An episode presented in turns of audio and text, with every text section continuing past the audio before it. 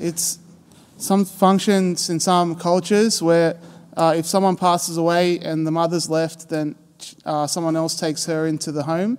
It's a, it's a functional um, arrangement of many cultures, I'm sure. It's, but this is more than just that in the gospel today. Yes, um, the disciple Jesus loved took Mary into her home, but it signifies so much more for, for us as Catholics. Firstly, uh, Jesus is on the cross, and out of his side, uh, blood and water flows out. And from that moment, um, it's kind of like the start of the church. and with Mary as her mother, this is your mother. It's like he's giving it to his disciples, not just to the, to the one disciple, but the mother of all of us, like our spiritual mother.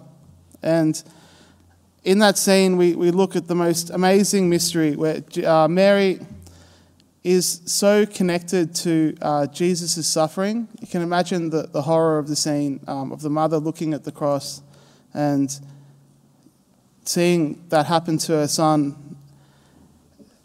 She was so connected to what happened in Jesus' life, death, and resurrection. She saw it so intimately.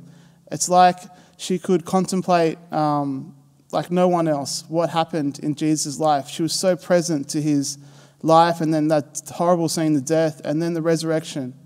She's the, the one who, our mother, our spiritual mother, has contemplated these things so intimately. Uh, John Paul II calls the rosary and our prayers to Mary a path to, to contemplation. Contemplation, like uh, the rosary is really a prayer, it's, it's Christ centric, meaning it, it focuses in on Christ and in the, the rosary, we, we contemplate Him. See, the, the rosary takes us on a journey. It takes us through all the mysteries of the, the gospel, His life, His death, His resurrection, miracles, um, the mysteries of light. We, we like enter in through Mary's prayers and through reading the gospel in the, uh, the each step of the decade, we enter into that reality. We contemplate Jesus. We're drawn into a, a gaze upon Him where we look so closely on what happened. We look closely onto who he is. We look at his life. What was he like growing up? What did he do in his ministry?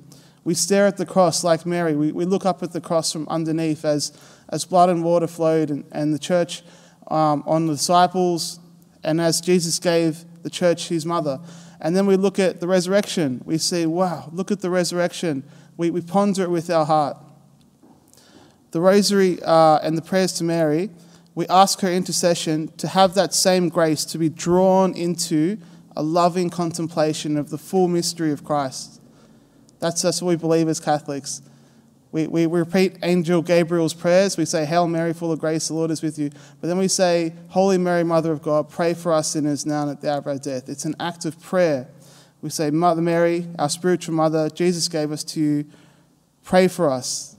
Let us have that same heart of contemplation. Let us be led to your Son. So we pray today uh, through Our Lady of Sorrows intercession that we might have uh, that contemplation, that all the worries of the world will fall away and we can draw into the Lord uh, more deeply. Amen.